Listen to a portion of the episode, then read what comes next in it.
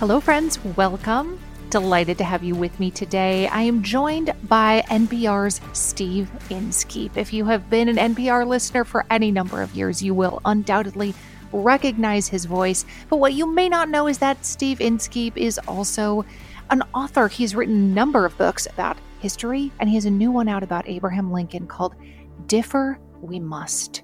And there is so much to learn about America today from this story. So let's dive in. I'm Sharon McMahon, and here's where it gets interesting. I am very excited to be talking today to Steve Inskeep. Such a huge fan. Thank you so much for being here. Oh, I'm delighted to do it. I loved your new book, Differ We Must. And there is just so much to talk about because this is a book that I feel like we can learn so much from in the context of modern history, modern politics, but it's also a book about Abraham Lincoln, who Americans love. Americans are very enamored with Lincoln. Are they not? Oh, yeah, absolutely. I mean, I grew up, I grew up admiring Lincoln. And I grew up in Indiana, which is the state where he spent the, the bulk of his youth. So you learn about Lincoln a lot when you're a kid in Indiana. Yeah, totally. What made you think, Steve, you know what the world needs is another book about Abraham Lincoln? Because there's been a few out there. A few people have done it. There's been a few. I hesitated to take up the topic for that same reason, but I had written two other books on nineteenth century history, and Lincoln kept coming up as a minor character. And he was somebody also that I loved and that I, I, I've had books of his speeches around my house forever. And I finally got a thought of how to approach his life that I felt would be in some way different and distinctive and speak to our time. I love that. And I, I would love it if you could tell us a little bit about where the title comes from, because I think the title, it's a beautiful title. I know how challenging it is to title a book well. It's not always an easy task, but the title is really meaningful. So tell us the story behind how Differ We Must came to be. It is a phrase written by Lincoln himself. He wrote it in a letter to his best friend, the best friend of his life, a Kentuckian named Joshua Speed. Joshua Speed came from a slaveholding family, a slave-owning family. They ran a large hemp farm in Kentucky, and that is the world uh, and the environment in which Joshua Speed grew up. He later moved to Illinois, which was a free state in the years before the Civil War, when some states practiced slavery and some states were so-called free states. And he disagreed with slavery in the abstract, but he had a different opinion than Lincoln about how to approach it. And Lincoln, very frankly, told his best friend he was wrong about slavery. But he said, if in this way we must differ, differ we must. And he didn't abandon that guy from this slaveholding family. He held on to him as a friend. In fact, he ended that letter saying, your friend forever. And I don't think that makes Joshua Speed any more right. He was wrong. But that is a different way than many of us would think we're supposed to approach people we believe are wrong today. You're so right, because today it, it seems as though we're often judged almost solely by the company we keep. And if we're friends with a problematic person who has terrible beliefs like owning other humans is acceptable, you keeping company with that person would be a mark on your own character. Yes, people would be exactly. Like, Steve is friends with him. Yeah, yeah, we're we're kind of judging each other in a puritanical way, and I understand it. And particularly in this ex- example, we have to talk carefully about it because it's slavery. I mean, slavery is really bad. There's no redeeming quality of slavery, but the reality was that Lincoln lived in a democracy where white men, at least, and a few black men, a few people of other races, had the vote. And they had the vote whether they were right or whether they were wrong. And Lincoln understood that he needed the support of people who were wrong by his lights about most things if he could find a few things that they agreed on. And in the end, he got some value out of his best friend, Joshua Speed, who was important to him and loyal to the Union when the Civil War broke out. In the market for investment-worthy bags, watches, and fine jewelry, Rebag is the answer. Rebag is a luxury resale platform where each piece is carefully inspected by experts to ensure quality and authenticity. Use Rebag to buy and sell finds from the world's top brands, including Louis Vuitton, Chanel, and Cartier. Head to Rebag dot com and get up to fifteen percent off your first purchase as a member with code REBAGNEW. Shop today at Rebag dot com. That's R E B A G dot com. And use promo code REBAGNEW for up to fifteen percent off your first purchase as a member. Hey, it's Paige DeSorbo from Giggly Squad. High quality fashion without the price tag. Say hello to Quince. I'm snagging high-end essentials like cozy cashmere sweaters, sleek leather jackets, fine jewelry, and so much more. With Quince being fifty to eighty percent less than similar brands. And they partner with factories that prioritize safe, ethical, and responsible manufacturing. I love that. Luxury quality within reach. Go to quince.com slash style to get free shipping and three hundred sixty-five day returns on your next order. Quince.com slash style.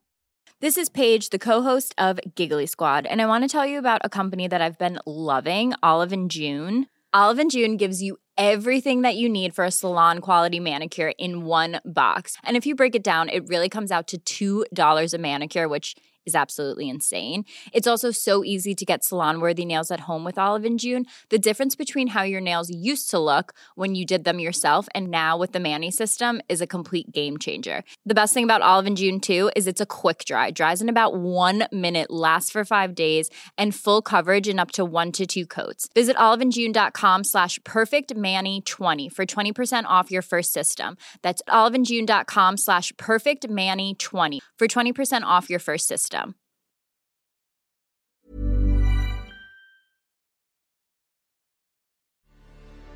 I wonder how this puritanical view of friendship has developed over the last number of years, because it didn't seem to be true in Lincoln's era, where he he literally wrote to somebody who believed very differently than him and said, "Differ we must, your friend forever."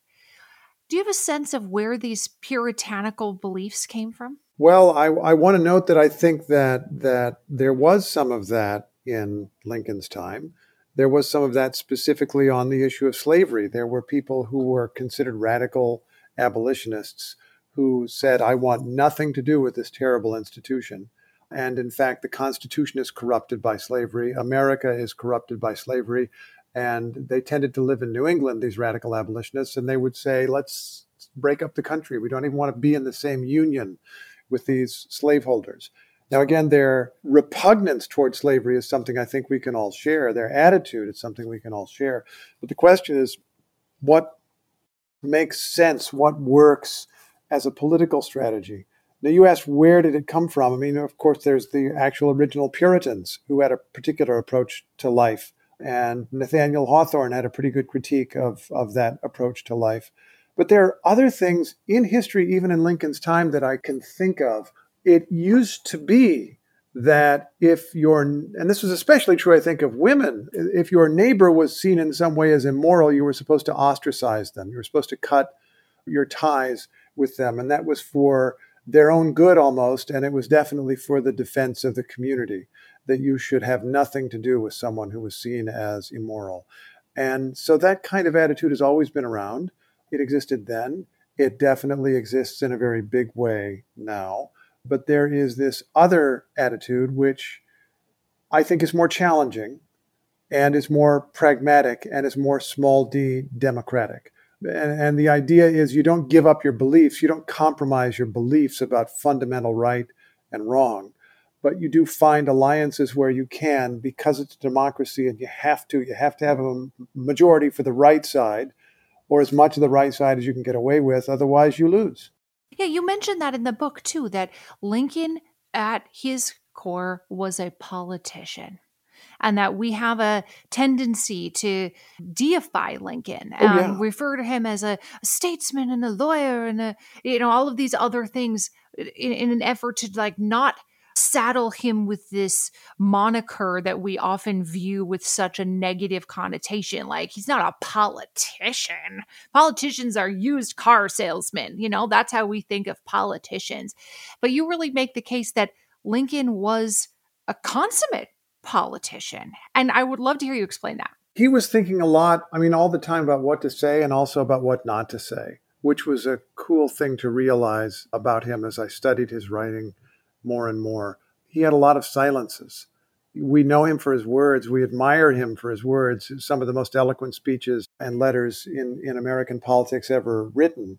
But he would only say what he thought it was effective to say, and he would fall silent on a lot of things. He would fall silent on a lot of things about slavery, honestly, and just try to focus on the basic fact that it was wrong, that the system was wrong, that it was unjust to the people in it, and that it wasn't good for anybody else either, and that it should end someday, even if he didn't know how. Mm. I love that each of the chapters of the book really deals with his interactions with another person. You really outline all of the ways in which these differing beliefs were uh, explored based on his interactions with other people.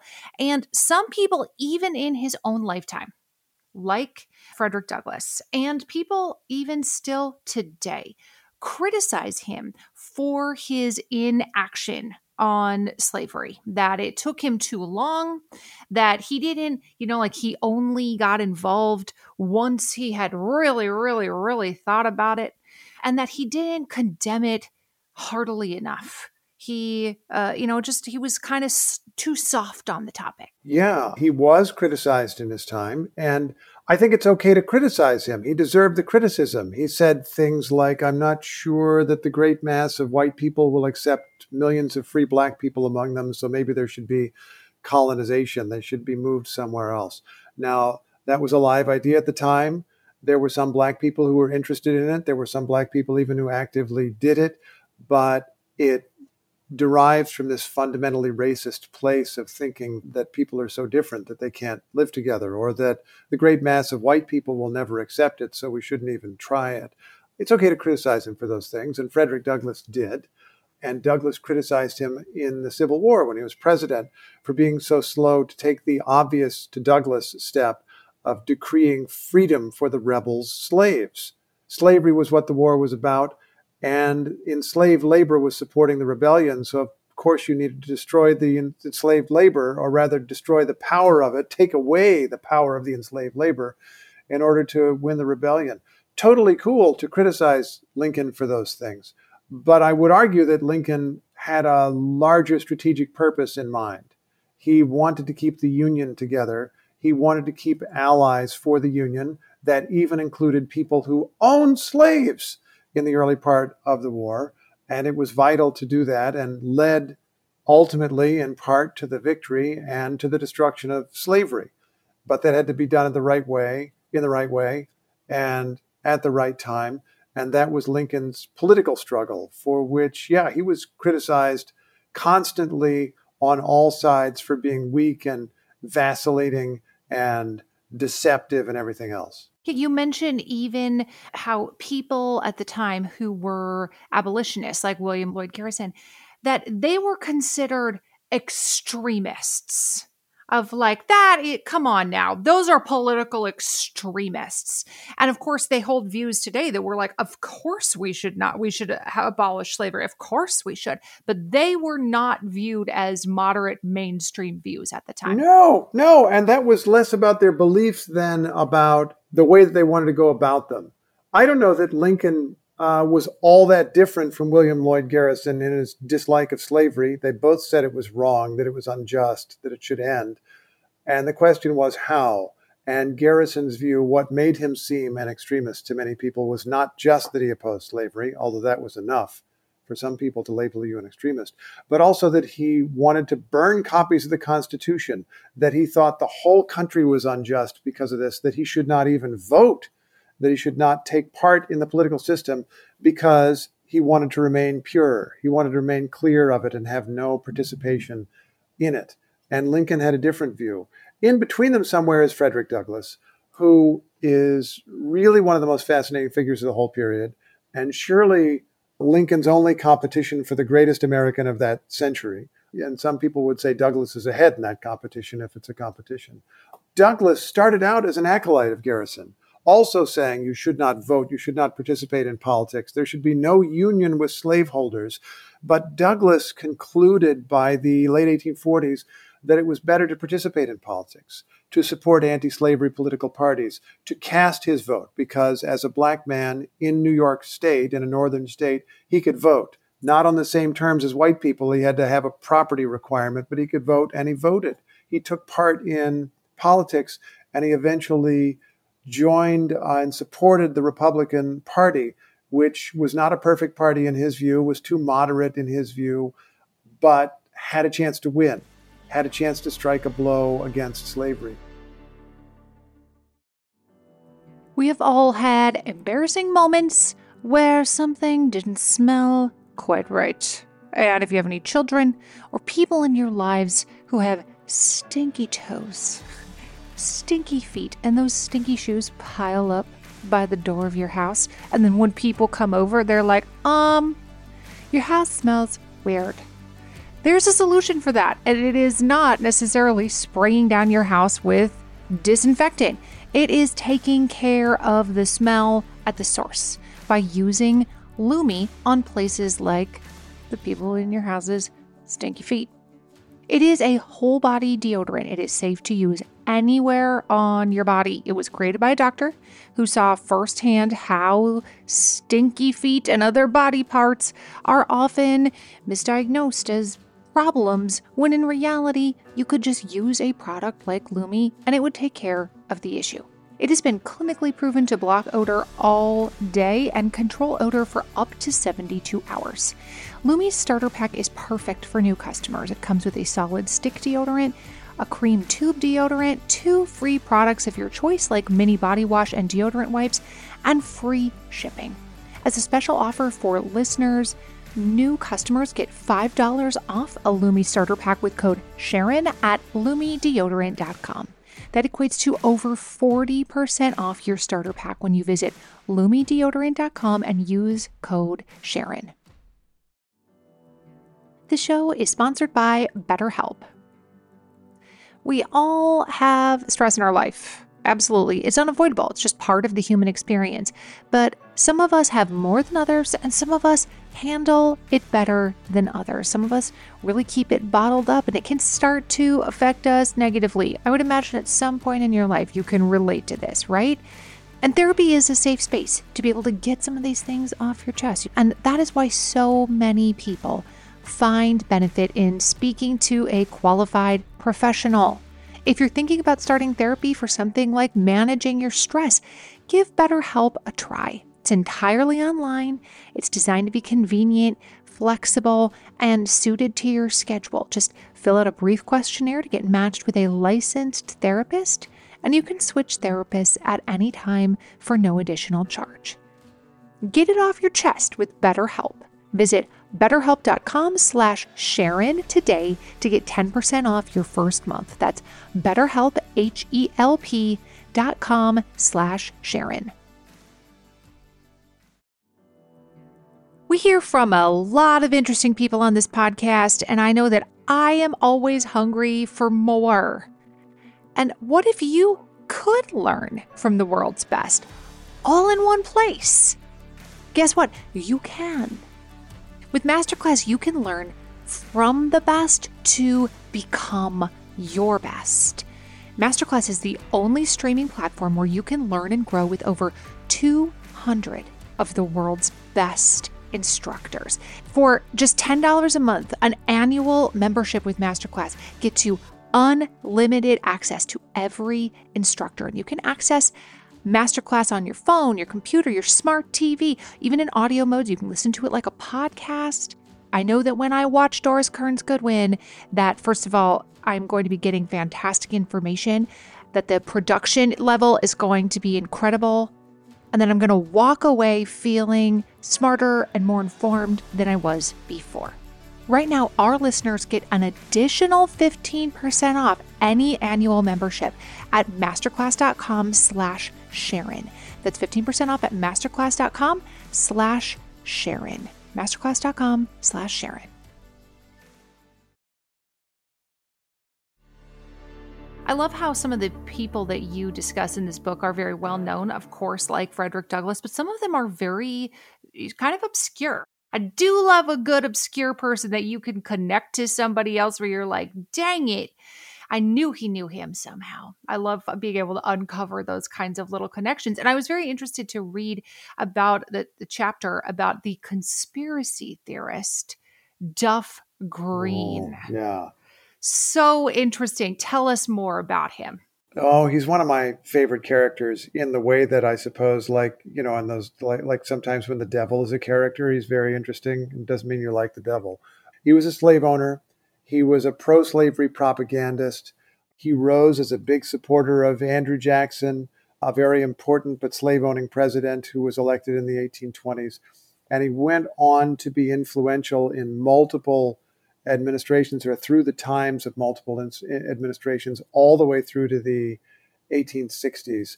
He's a terrible guy, but oddly fascinating. He would write terrible things in his newspapers about people. And in one case, he so insulted a congressman that the congressman beat him up and broke his bones. And so he then repeated all the same insults in, the, in his newspaper from his hospital bed, which made him a hero of the freedom of the press. He's a terrible guy. And he became obsessed more and more with slavery as it came more and more under threat. And then finally, in, in, at the end of eighteen sixty, went to see Abraham Lincoln, who'd just been elected president as an anti-slavery president. And he tried to persuade the president-elect to agree to a kind of compromise that would enshrine slavery in the Constitution forever. And he was not entirely unknown to me because I'd written a book about Andrew Jackson and he came up. He's an unbelievable figure. But I don't think that he's known by like most people. And it's just fascinating to learn these names and to discover their stories, which are just wild and say a lot about America. Mm. What was Lincoln's reaction when he was like, hello, Mister President-elect, I would like to make a deal with you? It's clear that Lincoln rebuffed him, but in what way? Yeah, he didn't, he, he did turn him aside, but didn't exactly say no. He actually wrote Duff Green a letter that Duff Green potentially could have used to suggest that Lincoln at least sort of acquiesced with this proposed compromise.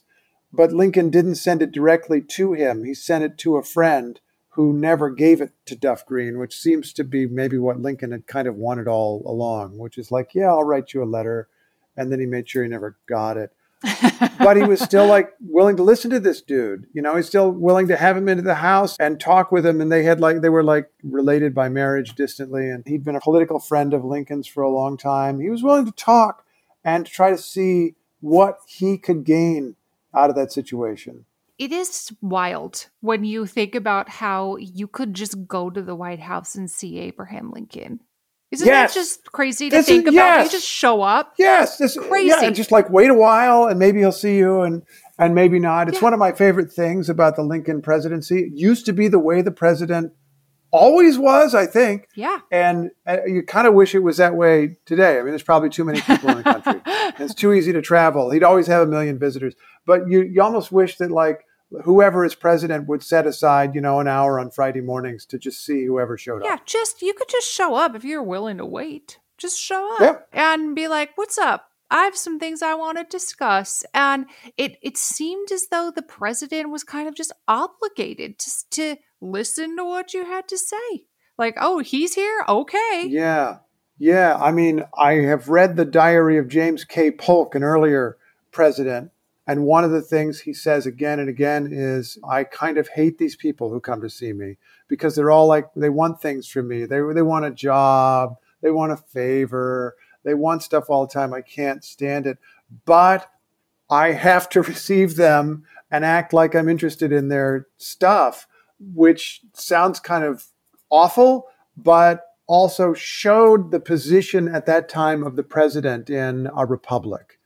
His fellow citizens who showed up asking for five minutes of his time were his equals, and he had to treat them as such. He couldn't just turn mm. them all away.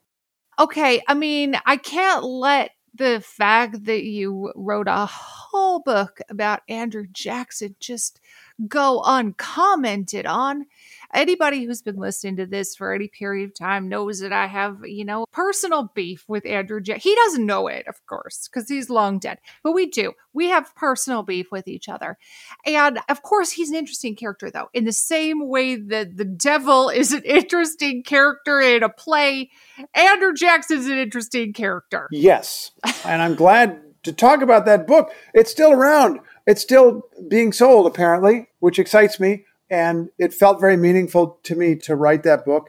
And for those who don't know, it's about two guys. It's about Andrew Jackson, this very important president who did a lot of terrible things, among them forcing the Cherokees to leave the eastern United States and move on the Trail of Tears uh, west of the Mississippi. But the other person it's about is John Ross, the Cherokee chief, who battled Jackson for twenty years and delayed for twenty years that move to the west. And my challenge, which may bring me a little into conflict with you, I don't know. My challenge in writing that book was to try to understand each of those guys. Each of them had terrible attributes. Even John Ross, who I think is very much the hero of this story and a democratic hero who fought through the democratic system, was also a slave owner, as some Cherokees were. They had adopted the customs of the Southern society that surrounded them. Nobody's a saint in that book. But I found them both fascinating characters. I think Jackson is still today deserves to be counted as an important president. Of course. Best achievement, positive achievement, is bringing a lot more people into the political system. Voter participation drastically increased during his time in office, during the years when he dominated the political scene and as he founded the Democratic Party. And I think in the long run, that is good for the country, even though the platform for which he stood was a lot of things that were just objectively bad, uh, starting with slavery and moving on to Indian removal, which grew out of this presumption, really, that people of different races couldn't live together. You know, even the Cherokees, who had changed their lifestyles to be very much like their white neighbors, were presumed not to be able to to live, coexist peacefully around white people. And so everybody has to be separated. So Jackson stood for terrible, terrible things. But I'm going to give him credit for exciting ordinary people about the political system. I guess I should clarify that. Exciting ordinary white people about the political system and getting them involved. I can see that. I'm willing to concede that point. I'm willing to concede that point, Steve. He was famously against like the Electoral College because he felt like it removed the voting public from the process. Of course, as a as a populist, he didn't like the elites, and the Electoral College seemed like a bunch of elites. So I'm willing to concede that. I have issues with everything else. All, all the everything else. He killed a man in a duel.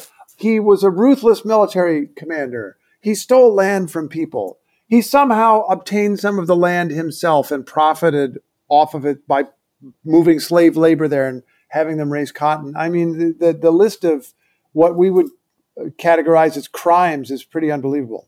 Having written about both Jackson and Lincoln, what would they have thought of each other?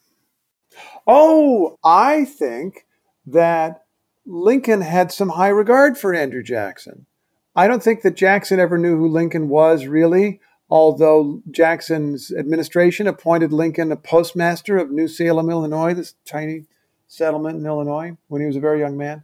But when Lincoln, a couple of uh, decades later, became president himself, he sometimes quoted Andrew Jackson in speeches. He, in eighteen fifty-seven, quoted Andrew Jackson's opinion of the Supreme Court, saying that, that the court's opinions were just opinions and he didn't necessarily have to follow him as president. Lincoln then became president and basically followed up on Jackson's words in, in eighteen sixty-one, disregarded some things that the uh, Supreme Court Chief Justice told him, and had Andrew Jackson's portrait hung on the wall of his office in the White House. Another thing that Andrew Jackson did, in addition to involving a lot of ordinary white people in politics, was he stuck up for the country, stuck up for the Union when the slave state of South Carolina talked of nullifying federal law. Jackson got congressional authorization to raise an army to smash South Carolina if he had to. In the end, he didn't have to, but he kept the country together. And Lincoln looked to that example. On a subject like slavery, they're so different. In terms of their personalities, they're so different. In terms of their propensity to violence, they're tremendously different. I mean, Jackson literally killed people in civilian life and tried to kill other people in civilian life. So different, but in their fundamental beliefs in the use of power to preserve the country, they were the same. Mm. Mm. So that's such a great point. And Andrew Jackson had been largely a, you know, popular president. And so it would make sense that Lincoln, being a consummate politician, would pull from previously popular politicians. And being a man of the South, as Jackson was, it would make sense that Lincoln would try to use some of his rhetoric to potentially build a coalition with oh, yeah. people, unionists from the South. I think that that's a, another way that Lincoln, I think, differs from kind of progressive thought. We have a tendency today to run down the founding fathers, so-called, and I understand why, because of the accommodations with slavery, or in some cases, the embrace of slavery. But Lincoln realized that they were powerful symbols who he could enlist in the anti-slavery cause, because many of them did oppose slavery and seemed to have set up mechanisms for it to sort of expire, even though it had failed to, to do so. And so, yeah, he used the founders for what they were worth in the same way that he used living people around him for what they were worth. And I think of these things because that's how he used Jackson. Jackson was considered the greatest American since the founding fathers, more or less. And Lincoln wanted Jackson on his side and not on the other people's side, the pro-slavery side. One of the other characters that I, of course, was very interested in this book is, I think, a character that many people find fascinating and also tragic, who is Mary Todd Lincoln, Lincoln's wife. Oh, yeah. I mean, what a difficult hand the Lincolns were dealt. The death of their son, and while they were in the White House, it seemed like Mary and Abraham both had propensities towards depression, and the totality of circumstances just continued to build and build and build and build. And I would love to hear your take on Mary Todd Lincoln. Oh, gosh. I find her a tragic figure, and the more I learn about her, I think a more sympathetic figure than, than she kind of had been when you know the the surface version, which is just kind of that she was crazy and she overspent as first lady and just was kind of a terrible, nasty, vindictive person. That's the surface view of Mary Todd Lincoln. And it's not totally untrue, but you learn her story and you realize some of the difficulties that she had partly because of her gender. She was born into a wealthy family, a slave owning family in, in Kentucky, but her mother died young. Her father remarried to a very young stepmother. They never got along. It was a horrible home life. She escaped that life. And she went through life, I think, insecure. She was very smart. She was very articulate. She was very witty. She was very interested in politics. But because she was a woman, she could not practice it the way that her fiancé and then husband was able to practice it. And I, I think she found that very frustrating to try to operate through men in the way that ambitious women had to do. She does seem to have been mentally ill in various ways. And again, that makes her a tragic figure and someone we can empathize with rather than someone we can scorn or despise. And I give her credit even, maybe most of all, at the end of her life, when again people found her impossible and terrible. And her son, Robert Todd Lincoln, had her committed to an institution, but she fought for her own emancipation. She mounted a public campaign to win her freedom and eventually got out of the institution and influenced things that were important to her. Lincoln's tomb and memorial in Springfield, Illinois, is in the location it's in because that's where she wanted it and she fought for it. And in the spirit of this book, which is about democracy and people contending with each other and dealing with different points of view, I think we finally have to respect that this deeply, deeply flawed person stood up for herself and got something for herself by the end of her life. Listen, I know if you pick up any kind of beauty magazine or you follow an influencer, there's like a new skincare product every single day of the week, and it can be really difficult to know which ones to even try, like which one is worth your money. And if you're tired of cycling through ineffective skincare trends and overcomplicated routines, you might be excited to know that one of today's sponsors is OneSkin. Their products make it easy to keep your skin healthy. No complicated routines, just simple, scientifically validated solutions. The secret is OneSkin's proprietary O S one peptide. It's the first ingredient proven to switch off the aging cells that cause lines, wrinkles, and thinning skin. I especially like the eye cream. It's not too thick where you feel like it's going to clog all your pores, but it goes on really, really nicely under makeup. For a limited time, you'll get an exclusive fifteen percent off your first OneSkin purchase using the code Sharon when you check out at oneskin dot co. That's O N E S K I N dot C O. Try OneSkin and enjoy younger, healthier skin without all the extra steps. That's oneskin dot co, code Sharon.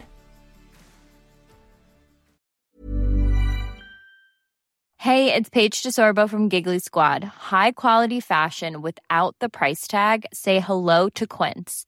I'm snagging high-end essentials like cozy cashmere sweaters, sleek leather jackets, fine jewelry, and so much more. With Quince being fifty to eighty percent less than similar brands. And they partner with factories that prioritize safe, ethical, and responsible manufacturing. I love that. Luxury quality within reach. Go to quince.com slash style to get free shipping and three hundred sixty-five day returns on your next order. Quince.com slash style. Even when we're on a budget, we still deserve nice things. Quince is a place to scoop up stunning high-end goods for fifty to eighty percent less than similar brands. They have buttery soft cashmere sweaters starting at fifty dollars, luxurious Italian leather bags, and so much more. Plus, Quince only works with factories that use safe, ethical, and responsible manufacturing. Get the high-end goods you'll love without the high price tag with Quince. Go to quince.com slash style for free shipping and three hundred sixty-five day returns. Mom deserves better than a drugstore card. This Mother's Day, surprise her with a truly special personalized card from Moonpig. Add your favorite photos, a heartfelt message, and we'll even mail it for you the same day, all for just five dollars. From mom to grandma, we have something to celebrate every mom in your life. Every mom deserves a Moonpig card. Get fifty percent off your first card at moonpig dot com. Moonpig dot com.